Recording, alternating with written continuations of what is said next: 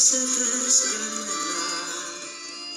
Αυτές οι παλιές κασέτες που μένουν σε ντουλάπια κλειστά να σου θυμίζουν μια άλλη εποχή.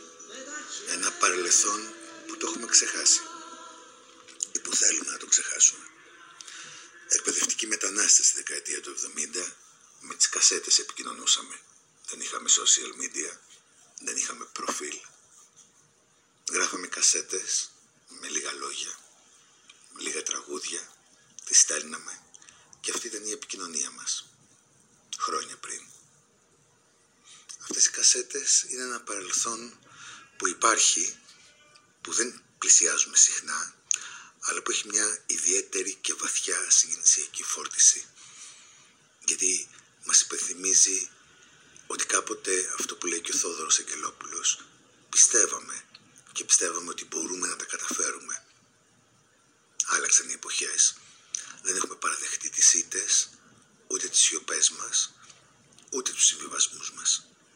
Υπάρχουν οι κασέτες στα κλειστά ντουλάπια μας, δίπλα στις βιβλιοθήκες μας, να μας υπενθυμίζουν την πορεία, που άλλοτε χαμογελάμε και άλλοτε δακρύζουμε.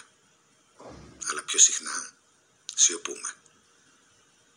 Αυτές οι κασέτες είναι ό,τι μας έμεινε από φίλους που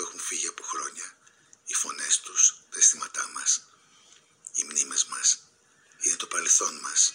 Είναι αυτό που περιέχουμε σαν άνθρωποι όταν κυκλοφορούμε στις αγορές του κόσμου σήμερα και αντιμετωπίζουμε τα παράξενα βλέμματα μιας νέας γενιάς που δεν καταλαβαίνει τι σημαίνει χειρόγραφο, δεν καταλαβαίνει τι σημαίνει κασέτα, TDK, δεν καταλαβαίνει τι σημαίνει μια άλλου είδους επικοινωνία από απόσταση και όχι άμεση.